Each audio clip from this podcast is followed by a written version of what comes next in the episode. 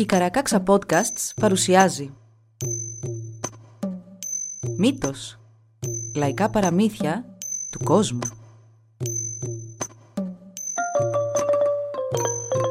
Κάποιες ιστορίες μπορεί για κάποιους να περιλαμβάνουν ευαίσθητο υλικό. Για περισσότερες πληροφορίες για το κάθε επεισόδιο, συμβουλευτείτε τις σημειώσεις του όπου βρήκατε αυτό το podcast.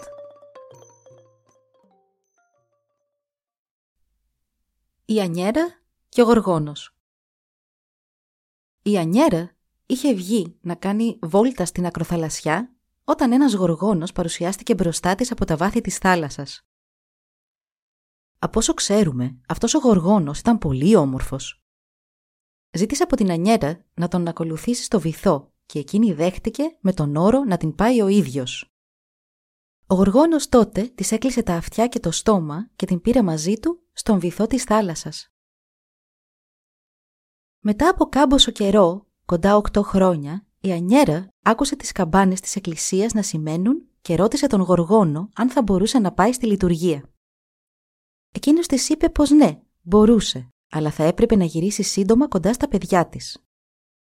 Της είπε επίσης ότι δεν έπρεπε να λύσει τα μαλλιά της, να μιλήσει στη μητέρα της και να γονατίσει κατά τη διάρκεια της λειτουργίας. Έπειτα της έκλεισε τα αυτιά και το στόμα και την έβγαλε στην επιφάνεια.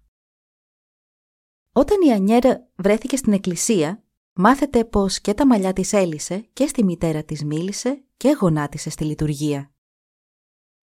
Η μητέρα της τη ρώτησε που ήταν τόσα χρόνια και η Ανιέρα της είπε πως ζούσε με τον Γοργόνο και είχαν επτά παιδιά μαζί. Της είπε μάλιστα πως ο Γοργόνος της είχε κάνει δώρα ένα χρυσό δαχτυλίδι και άλλα πολλά δώρα. Μόλις το είπε αυτό, ο Γοργόνος εμφανίστηκε στην εκκλησία και όλες οι εικόνες των Αγίων γύρισαν προς τον τοίχο. Ο Γοργόνος ήταν πολύ συγχυσμένος και είπε στην Ανιέρα ότι τα παιδιά της έκλεγαν διαρκώς και τη ζητούσαν και τη ζήτησαν να γυρίσει πίσω μαζί του.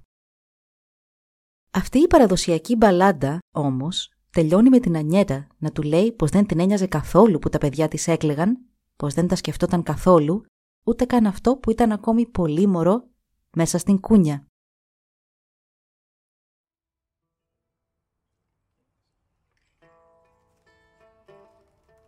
Η Ανιέτα στέκεται στην ψηλή τη γέφυρα, τα πουλιά μας και λαϊδούν και από τα γαλάζια κύματα ήρθε ο γοργόνος αγαπημένη Ανιέρα. Τα μαλλιά του ήταν σαν από ατόφιο χρυσάφι και τα μάτια του τόσο γοητευτικά. «Άκουσε με Ανιέρα, καλή και ευγενική, θα γίνεις η αγαπημένη μου». «Ω ναι, ειλικρινά θα γεννώ, αν με πάρεις μαζί σου κάτω από τα γαλάζια κύματα». Της έκλεισε τα αυτιά, της έκλεισε το στόμα, την οδήγησε στον πάτο του ωκεανού. Στον πάτο του ωκεανού, εκεί είναι το σπίτι του. Εκεί η Ανιέτα περπατά με τα κόκκινά της τα παπούτσια. Εκεί ήταν οι δυο τους για οκτώ χρόνια. Επτά γιους και μια κόρη έχει η Ανιέτα με τον Γοργόνο. Δίπλα στην κούνια καθόταν και τραγουδούσε η Ανιέτα όταν άκουσε τις αγγλικές καμπάνες να ηχούν. Πήγε η Ανιέτα και στάθηκε μπροστά στον Γοργόνο Μπορώ μόνο αυτή τη φορά να πάω κι εγώ στην εκκλησιά; Ω ναι, ειλικρινά, μπορείς να πας, αν γυρίσεις πίσω στα μικρά σου τα παιδιά. Ναι, στα σίγουρα και θα γυρίσω. Τίποτα δεν αγαπώ στον κόσμο σου αυτά. Μα αν θα πας στην εκκλησιά, να μην φορέσεις το χρυσό σου δαχτυλίδι. Σαν θα φτάσεις στην αυλή της, μην αφήσεις τα ξανθά σου τα μαλλιά ελεύθερα και σαν ανέβεις στα σκαλοπάτια της, μην πας εκεί που βρίσκεται η μάνα σου. Σαν ο παπάς πήγε τον Άγιο, εσύ να μη γονατίσεις. Μα σαν πήγε εκείνη στην εκκλησιά, όλα τα χρυσά της φόρεσε. Στην αυλή της μόλις μπήκε, ελευθέρωσε τα ξανθά της τα μαλλιά. Τα σκαλοπάτια μόλις πέρασε, δίπλα στη μάνα της πήγε και έκατσε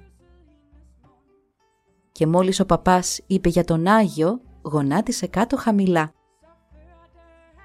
Κοντά κοντά η μάνα της την πήρε και την ρώτηξε «Ανιέτα, Ανιέτα, από πού μας έρχεσαι» «Ανιέτα, Ανιέτα, γλυκιά μου κόρη και απαλή, πού σε είχαμε χάσει τόσον καιρό» Πού σε είχαμε χάσει τόσον καιρό και πού έγιναν έτσι λευκά τα μαγουλάκια σου; Στον βυθό της θάλασσας κατοικώ, εκεί δόθηκα στον γοργόνο. Εκεί ο ευγενής ήλιος δεν λάμπει και έτσι λευκά έχουν γίνει τα μαγουλάκια μου. Επτά γιους του έχω κάνει και η όγδοη η κόρη του είναι τόση δά μικρή. Τι σου έδωσε ο γοργόνος για την τιμή σου όταν σε πήρε νύφη του, τι πήρες;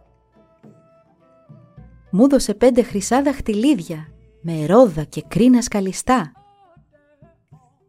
Μου έδωσε βραχιόλια από κόκκινο χρυσάφι, τέτοια στα χέρια τους δεν έχουν ούτε βασίλισσες.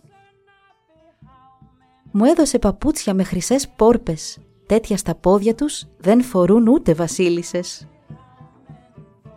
Και μου έδωσε και μια χρυσή άρπα να τραγουδώ τον πόνο μου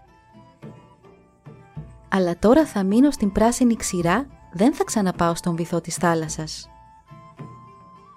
Οι δυο τους νόμισαν πως ήταν μονάχες, αλλά ο Γοργόνος στεκόταν εκεί και όλα τα είχε ακούσει. Ο Γοργόνος πέρασε την πόρτα της εκκλησιάς και όλα τα εικονίσματα του γυρίσαν την πλάτη. Τα μαλλιά του ήταν σαν από ατόφιο χρυσάφι και τα μάτια του τόσο δακρυσμένα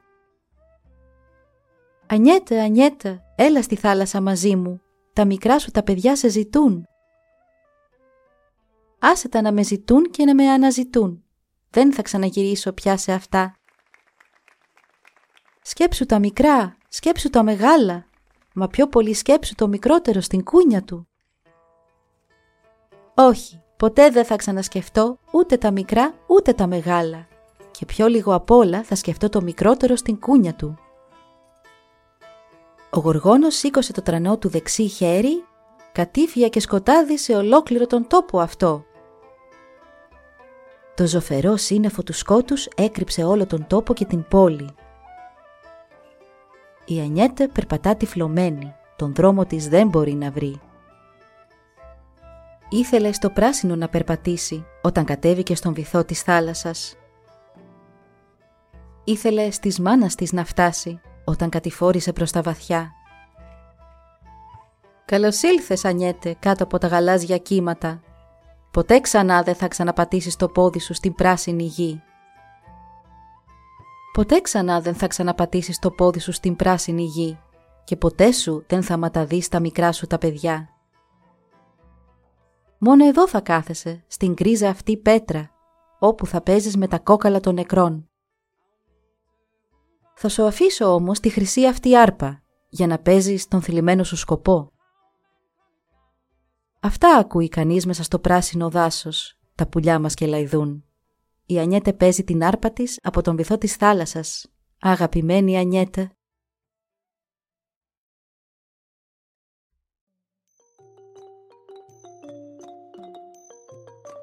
Εδώ λοιπόν η ιστορία μας έλαβε τέλος